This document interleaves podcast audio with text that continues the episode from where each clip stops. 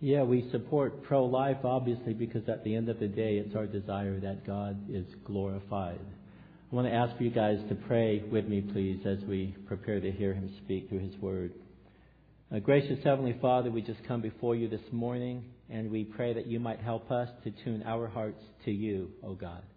Help us, Lord, to gaze upon you, to behold your beauty. Help us, Lord, to be blown away by your majesty, by your greatness, by your holiness, by your glory, God. We pray that you might, in your grace, allow us to experience just a glimpse of your glory, Lord, as we take the time to hear from you through your word. In Jesus' name we pray. Amen. I want to begin this message this morning with two premises. Okay? And premise number one is this that God is passionately committed to His glory.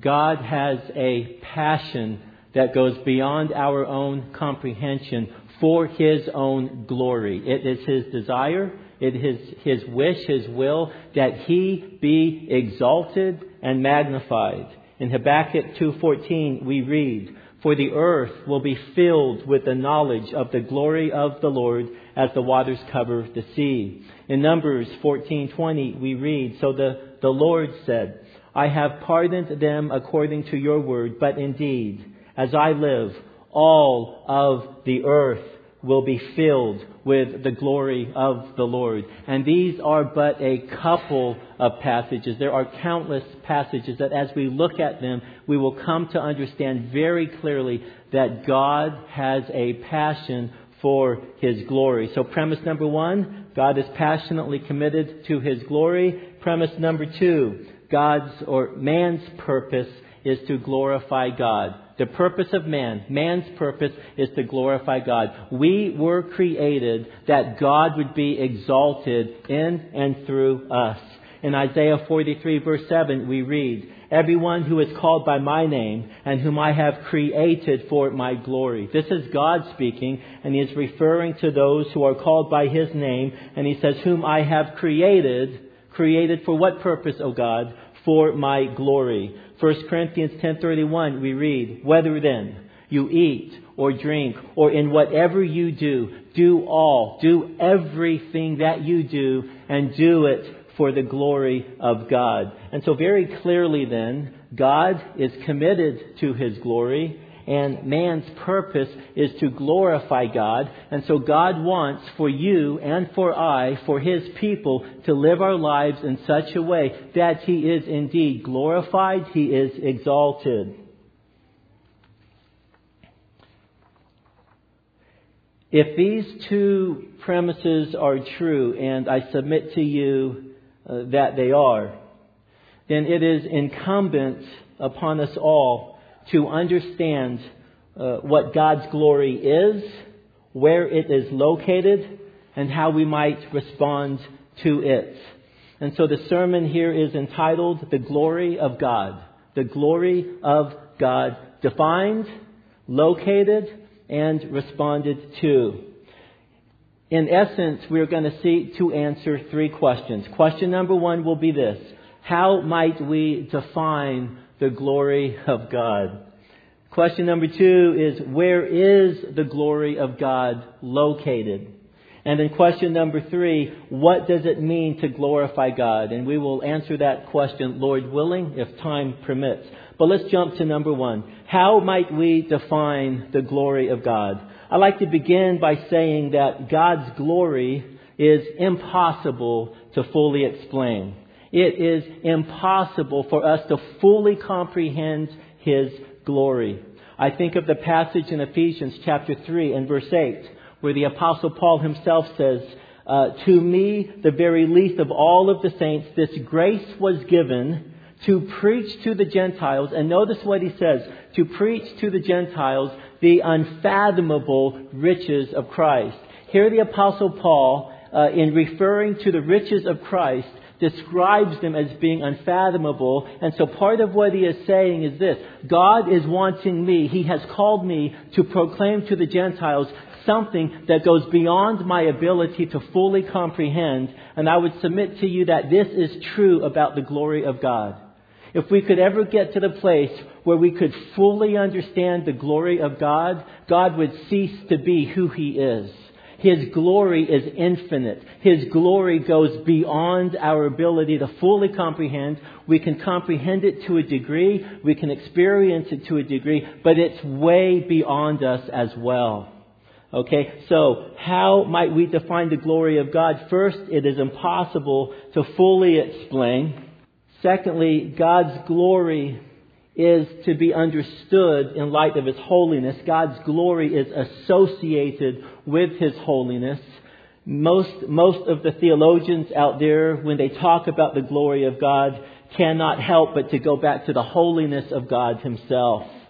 And the classic passage for our consideration when we think about the holiness of God is the passage in Isaiah 6. Not going to spend a lot of time there. We've looked at that passage in the past, but just to review it, you, you know the passage where uh, in the year of the king's death, it was King Uzziah's death, Isaiah says, I saw the Lord sitting on a throne, lofty and exalted, with the train of his robe filling the temple. Isaiah is saying, I saw the Lord seated uh, on, on his throne in a high and lofty uh, position, train of his robe filling the temple. And then he goes on to describe those that accompanied the presence of the Lord in this vision that he has. He says seraphim. Okay, now think about seraphim just for a second. Um, they were created by God. They are creatures of God, these seraphim. The name literally means fiery ones. So these fiery ones were created by God. And all creatures, no matter what they are, when they are created by God, are created so that they can live within the context for which they were created for, right? A bird was created to live in the, in the environment that it is to live in. Um, all animals are created to live in, in the environments where they live. Um, and such is true of the seraphim. They were created by God to inhabit the very presence of God Himself, to be in His presence. They are fiery ones, says, stood above Him, each having six wings. And, and, and if, you, if you follow the story, six wings, right? With two they covered their eyes. Why? Because the Lord is so pure, so holy, you cannot stand to look upon him without being disintegrated. Interesting. These fiery ones had the potential to be disintegrated at the very look of the Lord. And so they needed these appendages, if you will, to cover their eyes so that they would not be wasted, if you will, disintegrated by the blazing glory of the Lord Himself. And they've got these wings that they're hovering about with, and they're covering their feet with two of the other wings. And notice what they say. They say, Holy, holy, holy is the Lord of hosts. Okay? They are referring to the Lord um, as being holy, and they emphasize it by saying it three times Holy, holy, holy, the Lord of hosts. And here's the connection the whole earth is full of His glory. There is a connection between the holiness of the Lord and the glory of the Lord being expressed in all of creation. There is a connection there. He says that the foundations of the thresholds trembled at the voice of him who called out, while the temple was filling with smoke. Then I said, here's the response of the prophet himself. The holy man of God said, Woe is me, I am ruined. Here we have the holiest man alive in his day, and at the presence of the Lord, in this vision that he has, he responds to the holiness of the Lord by simply saying, Woe is me. I am ruined. I am a man of unclean lips, and I dwell among unclean people. For my eyes have seen the King, the Lord of hosts. And then as we continue to read, one of the seraphim come to him, takes a takes a fiery coal, can't even grab it with his hands or with his wings, has to grab it with some tongs and applies it to the lips of Isaiah, tells him his iniquity is forgiven. And on the other side of his forgiveness, Isaiah is in a place where he will say, Lord, here am I, send me. Here am I, use me, do whatever you want with me. But you see, in this passage, we discover the holiness of God, and the holiness of God um, you know, the effects of the holiness of God on the prophet Isaiah himself. Let me just define this word holy. To be holy is to be distinct, separate, and in a class by oneself. The seraphim, the fiery ones, are simply saying that the Lord is altogether unique. He is in a class all by himself. This idea would also include moral purity. And for God to be holy is for Him to be holy in relation to every aspect of His nature and character. The word holy also signifies the sum total of all that go into the makeup of who God is. This is the idea of holy. And I want to submit to you, moving on to this third subpoint here, that God's glory can be understood as the manifestation of His holiness. God's glory, fourthly, is associated with light. Okay? God's glory can be understood as the manifestation of His holiness. It's the expression of His holiness. When you have God's glory, you have the holiness of God being revealed. And God's glory also is oftentimes associated with light. Fifthly, here that God's glory is associated with His special presence. So we know in one sense God's glory is everywhere, but in another sense His glory reveals itself in terms of His special presence, to where His special presence isn't necessarily everywhere all the time. And hopefully we'll come to see that as we continue here. Wayne Grudem in his systematic theology in trying to unpack God's glory, again, which is something that is impossible to fully comprehend, he says these two things. God's glory is the created brightness that surrounds God's revelation of Himself. He also says that God's glory is something that belongs to Him alone and is the appropriate outward expression of His own excellence. Well, here's the definition that I've come up with. And um, I don't assume for it to be perfect, but this is what I came up with given the study that I did over the last several weeks. Um, the glory of God therefore, involves the revelation of His holiness, His revealed holiness, through which created beings experience His special presence as it shines forth in light, resulting in reverent fear.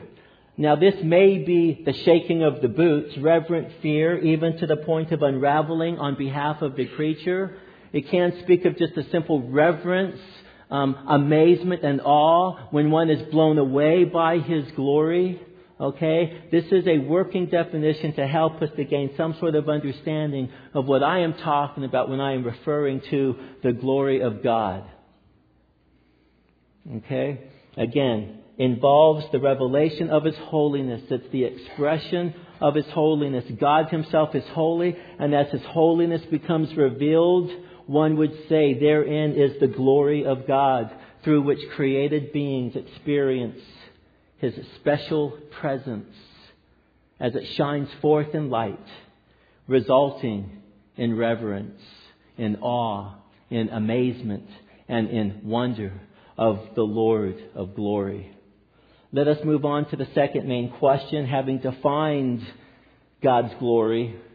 Where is God's glory located? Where is God's glory located? You see, God is passionate for His glory. He has created us to glorify Him. We've got to answer the question then, where in the world is the glory of God located? Well, in one sense, it's everywhere. The heavens proclaim the glory of God. What needs to be known about God has been made plain to God through creation, as Paul says to the Romans but one here, the glory of God has been revealed through many means. The glory of God has been revealed through many means. We, we look at Scripture, we come to discover that his, God's glory is revealed whenever He appears. Whenever God appears, His glory is going to manifest itself. God's glory is revealed, as I've said, through creation. God's glory was revealed through a cloud uh, by day and a pillar of fire by night to the Israelites as they wandered through the wilderness on their way to the land of promise. God's glory was revealed to Moses in a burning bush, we read from Scripture. God's glory is revealed through created beings, such as the angels. And you recall with me at the birth of the Lord Jesus Christ himself, it says that uh, uh, in the same region, there were some shepherds staying out in the fields and keeping watch over the flocks by night. And an angel of the Lord suddenly stood before them, and the glory of the Lord shone around them, and they were terribly frightened. And the angel said to them, Do not be afraid, for behold, I bring you good news of a great joy which shall be for all the people. For today in the city of David there has been born for you a Savior who is Christ the Lord. But the angels who, who were in the presence of the Lord Himself, as they appeared to the shepherds, they appeared uh, with a sense of glory that shone about them.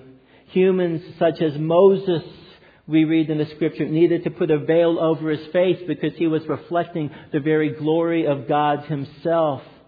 But this is what I want to focus our attention on a little more the location. Okay, subpoint two the glory of God has been revealed in a number of specific locations.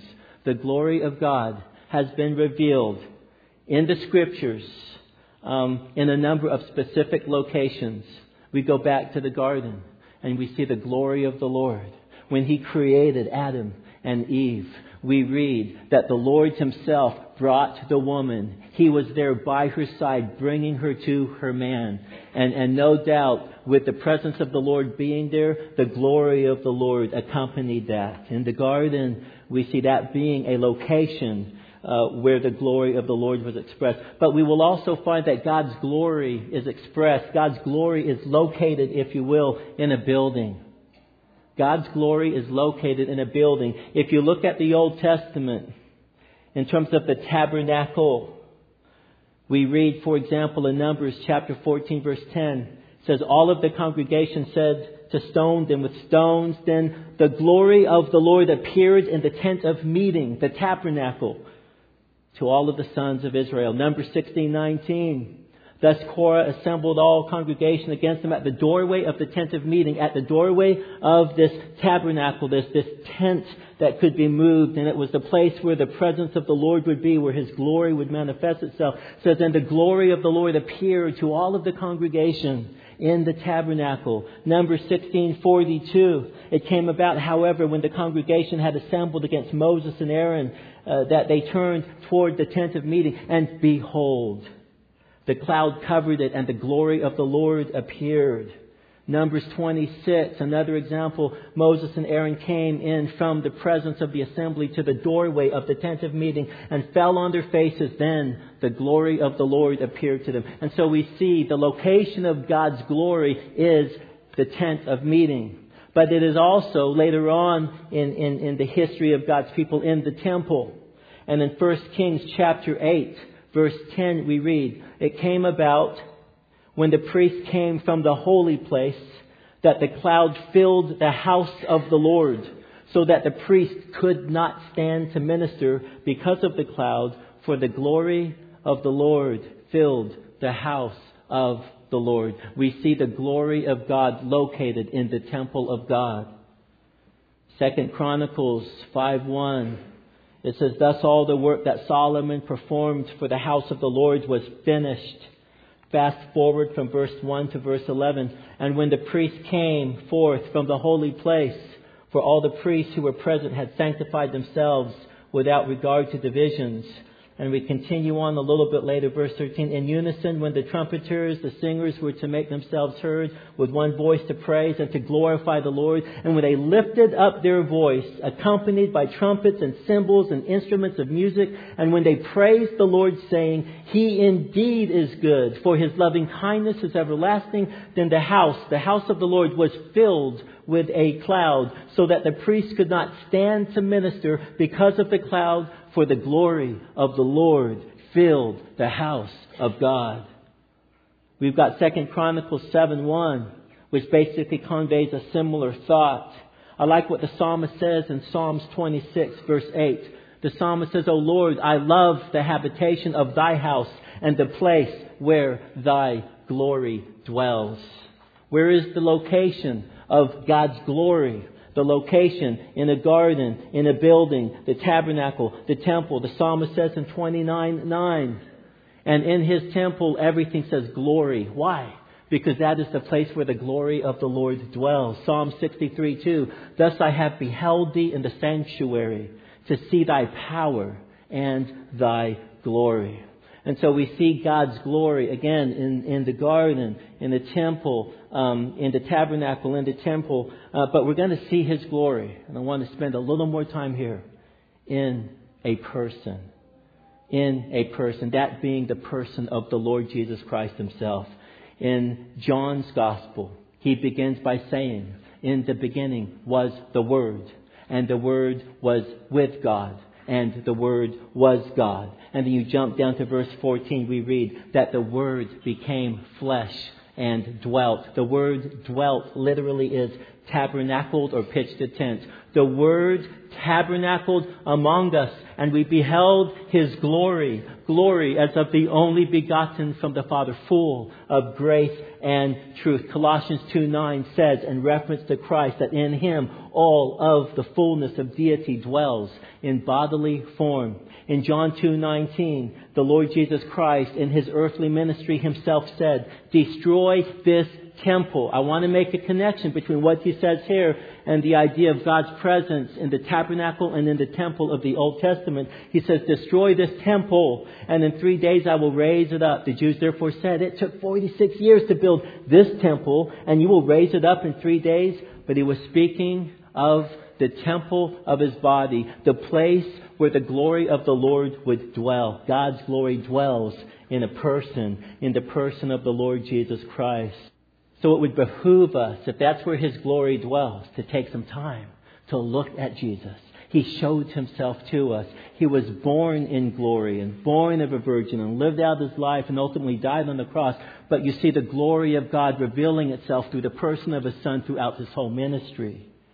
In John chapter 2 verse 11 we read, and this is, this is just after He turned the water into the wine at the wedding it says, This beginning of a sign Jesus did in Cana of Galilee, and he manifested his glory. And his disciples believed in him. How did he manifest his glory?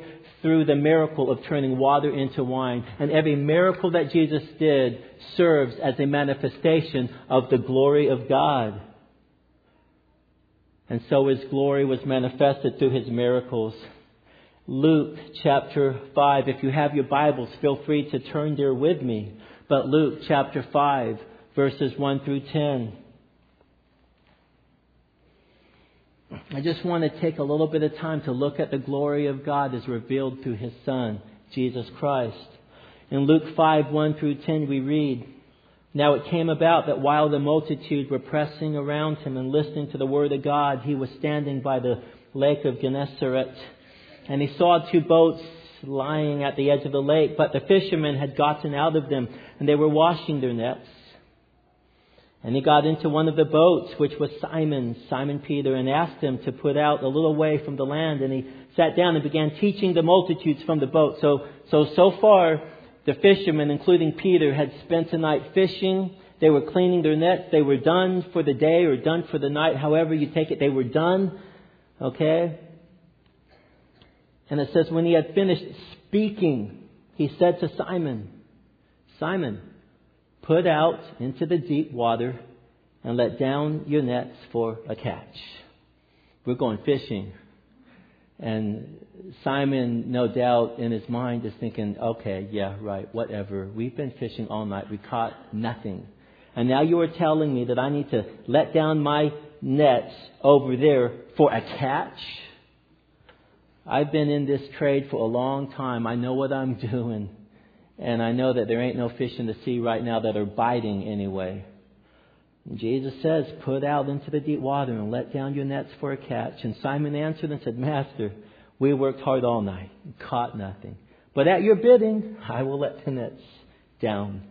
And when they had done this, they enclosed a great quantity of fish, and their nets began to break. Imagine that. The, they had caught so many fish that the nets were beginning to break. They signaled to their partners in the other boat for them to come and help them. And they came and filled both of the boats so that they began to sink. They had so much fish that they could fill more than just the one boat. They completely filled two boats, and th- those boats were so full that they were beginning to sink. But when Simon Peter saw that, he fell down at Jesus' feet, saying, Depart from me, for I am a sinful man, O Lord. The glory of Jesus was breaking through, and Peter was there to experience that. That this is something more than just a man. And Peter was there to observe it. And his response to the Lord, Depart from me. I am a sinful man, O Lord. And it goes on to say, For amazement had seized him and all of his companions because of the catch of fish, fish which they had taken, and so also James and John, sons of Zebedee, who were partners with Simon. And Jesus said to Simon, Do not fear. Do not be afraid. From now on, you will be catching men. You see, Peter responded to the holiness of Christ, to his glory, to the glory of God, with a sense of fear. There was something inside of him that felt conviction because he realized that he was not like him. But as we continue on in Mark chapter 4 verse 35, again turn there in your Bibles. We'll read through this at a glance. But Mark 4:35 we read, "And on that day, when evening had come, he said to them, "Let us go over to the other side." And leaving the multitude, they took him along with them, just as he was in the boat, and other boats were with him.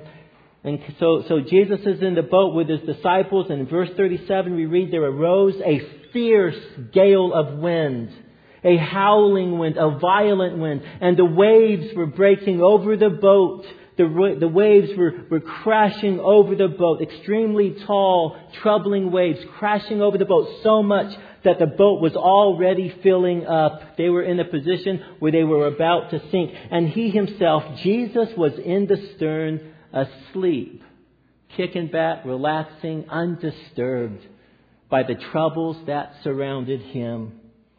He himself was in the stern, asleep on the cushions, and they awoke him and they said to him, Teacher, do you not care that we are perishing? They are frightened for their lives. They are scared of the storm. They are afraid that they will die. And being aroused, he rebuked the wind and said to the sea, Here is a sermon, a very short sermon, a three word sermon Hush, be still.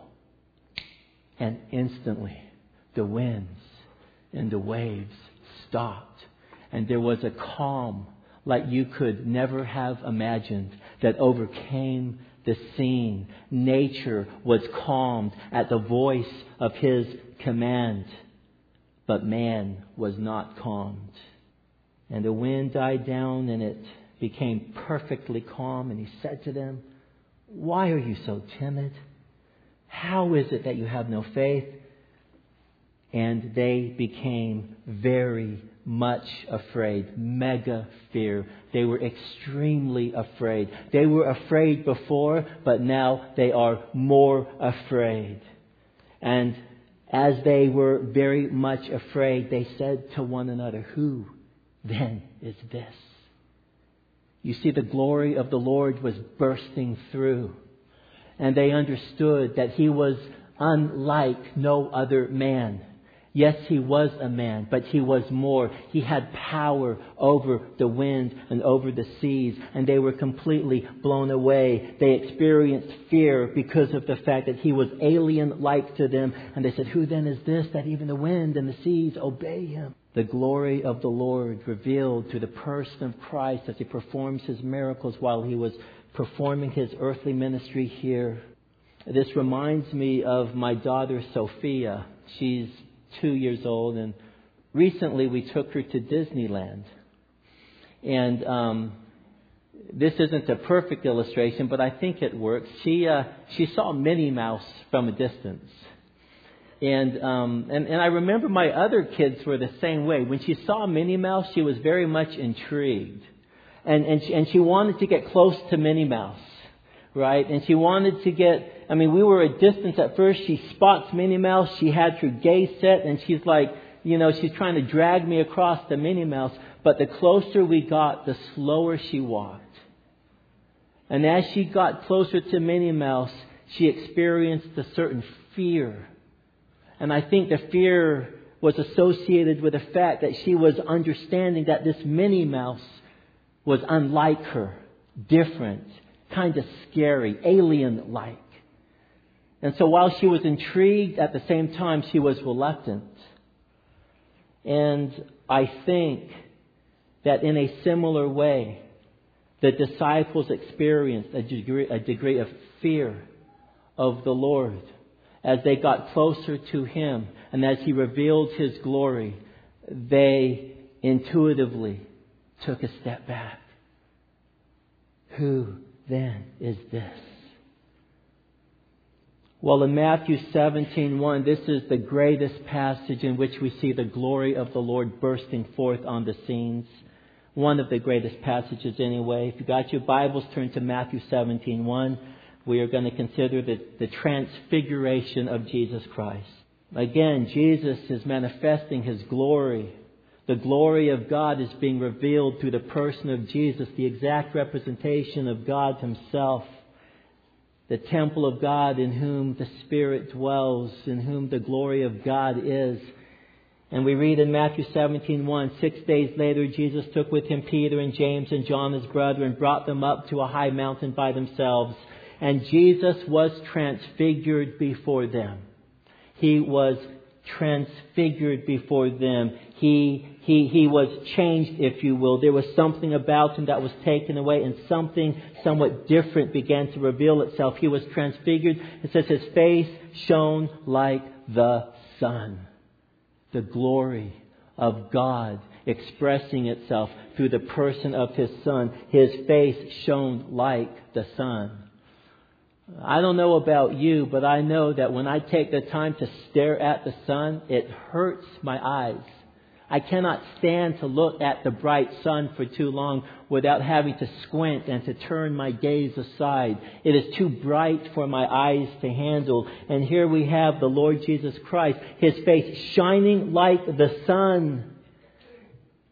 And as His glory breaks through, the glory is so strong, it is so great, it is so magnificent that it has an effect on the inanimate objects around Him. And we read here that His garments, His clothes became as white as light. They were altered at the very presence of the Lord as the glory of the Lord was expressing itself. The, the, the, the linen on His clothes were altered. And it tells us that his garments became as white as light. And behold, Moses and Elijah appeared before them, talking with him, and they were discussing his exodus. They were discussing the fact that he would go to the cross and die on the cross for his people.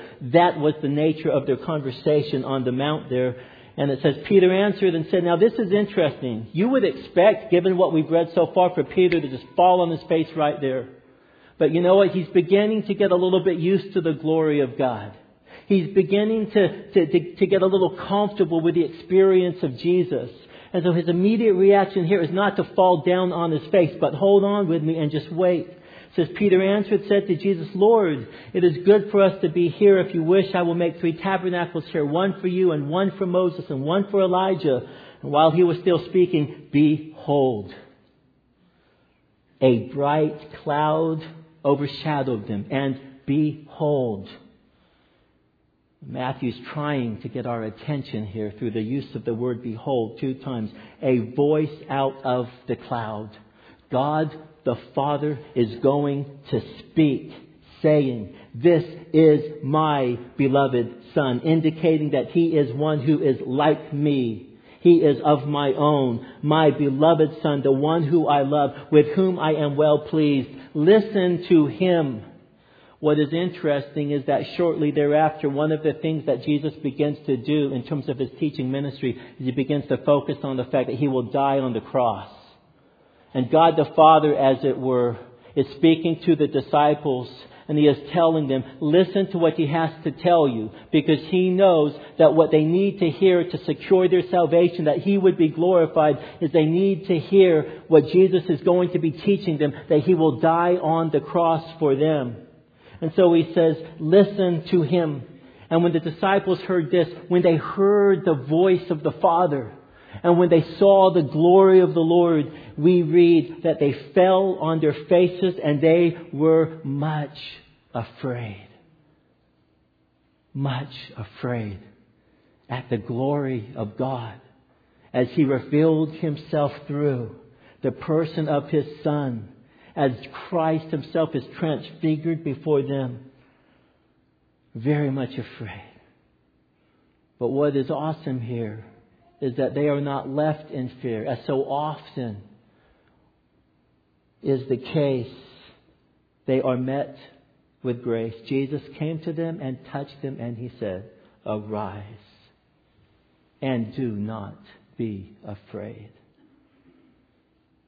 The apostle Peter is reflecting on this transfiguration in 2 Peter 1:16.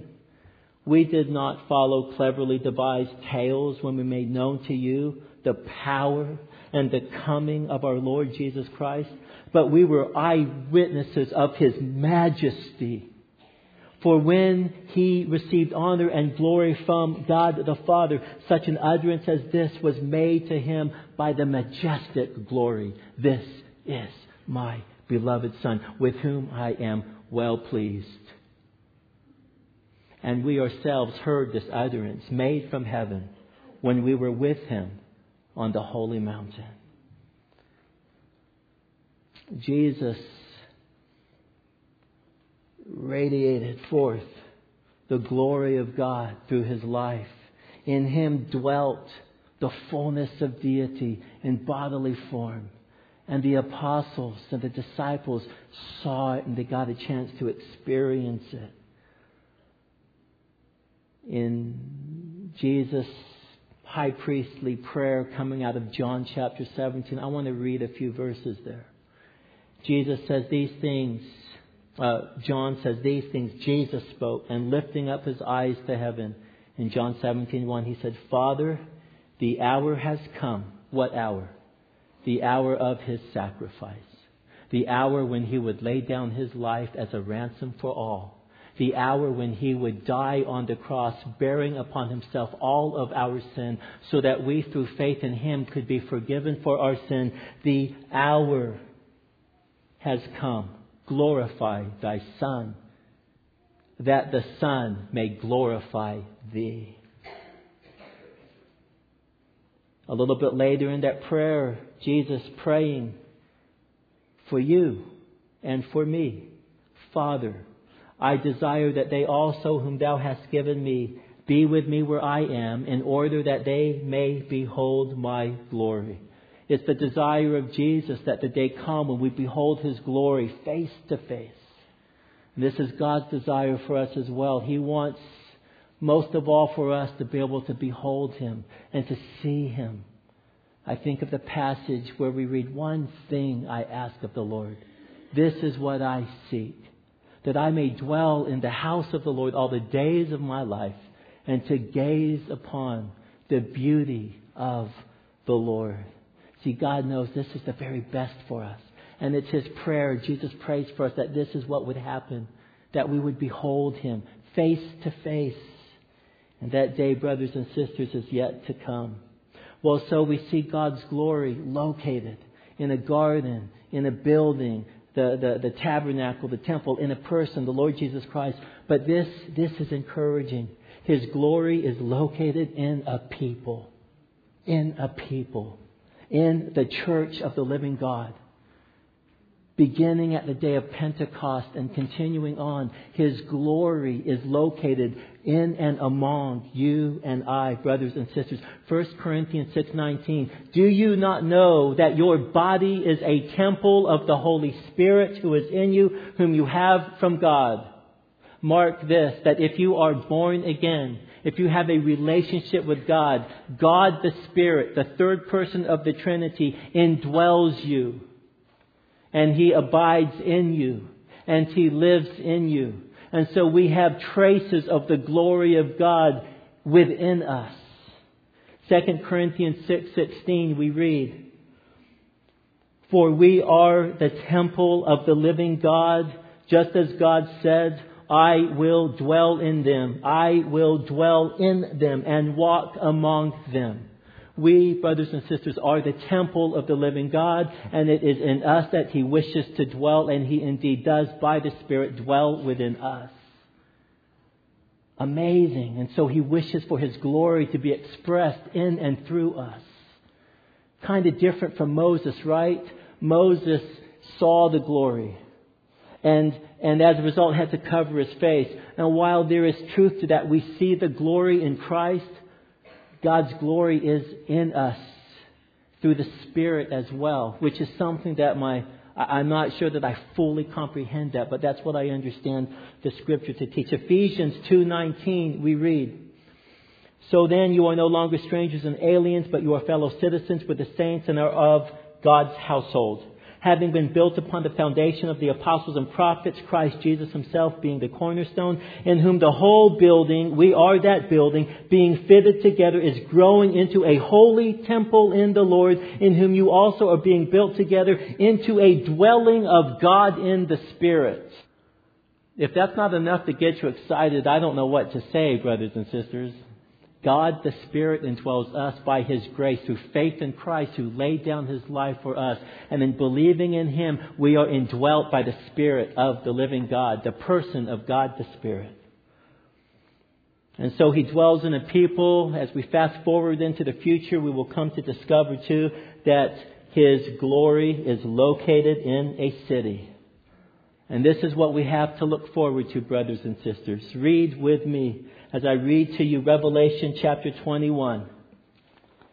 I'm going to jump ahead to verse 22. I would encourage you to read the whole chapter, but uh, Revelation chapter 21, and I'm going to just begin in verse 22.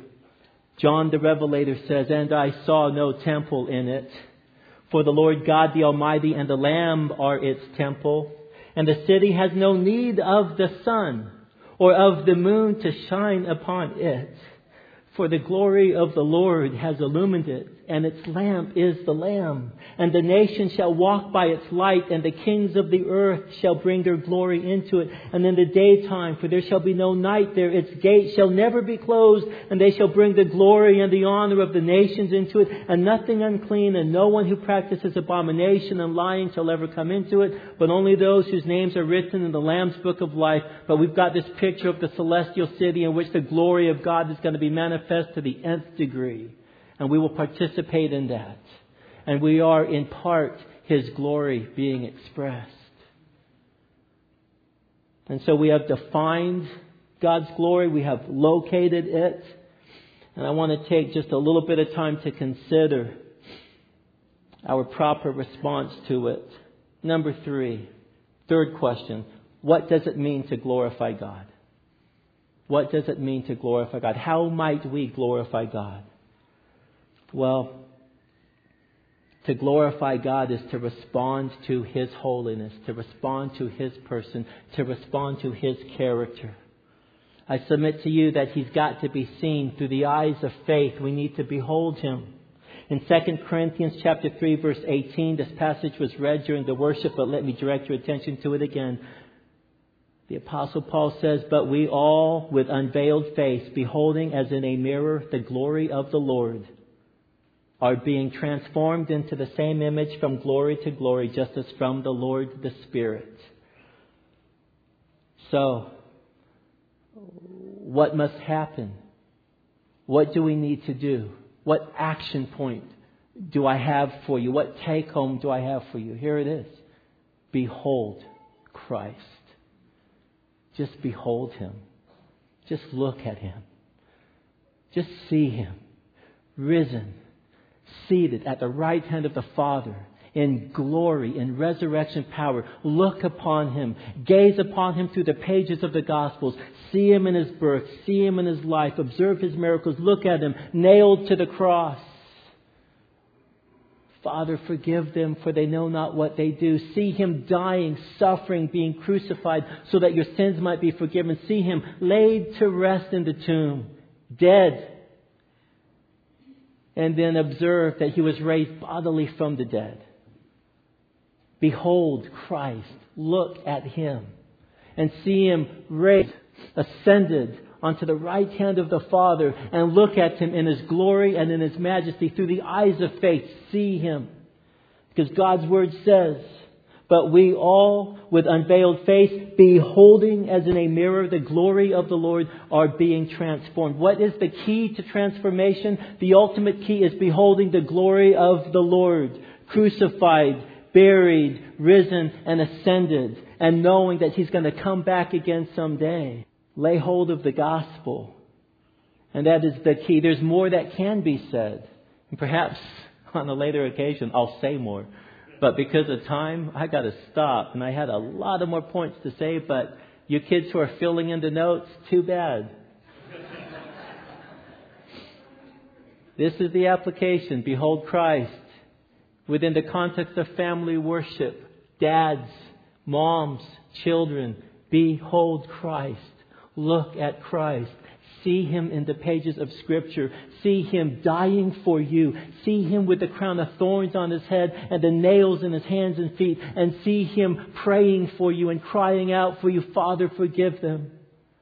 See him. See him raised to the right hand of the Father. Look at him in the context of family worship as we gather together in care group. Let's see him together, brothers and sisters, and let us rejoice in what it is that the Lord has done for us through Christ. And as we gather together from Sunday to Sunday and we worship Him corporately in our Sunday celebration service, may we exalt His holy name. May we glory in Him. May we lift Him up. And may there be none of us and may it be all about Christ Himself as we praise Him together as blood purchased brothers and sisters in Christ. I want to ask if you would join with me in prayer. Oh, Father God, we just come before you, and it is my prayer that you would have used your word and me as your unworthy servant to communicate to your people in such a way that we might be able to see your glory in a way that maybe we needed to. And Lord, may we be blown away, transformed by your glory, God, as we behold you. In Jesus' name we pray. Amen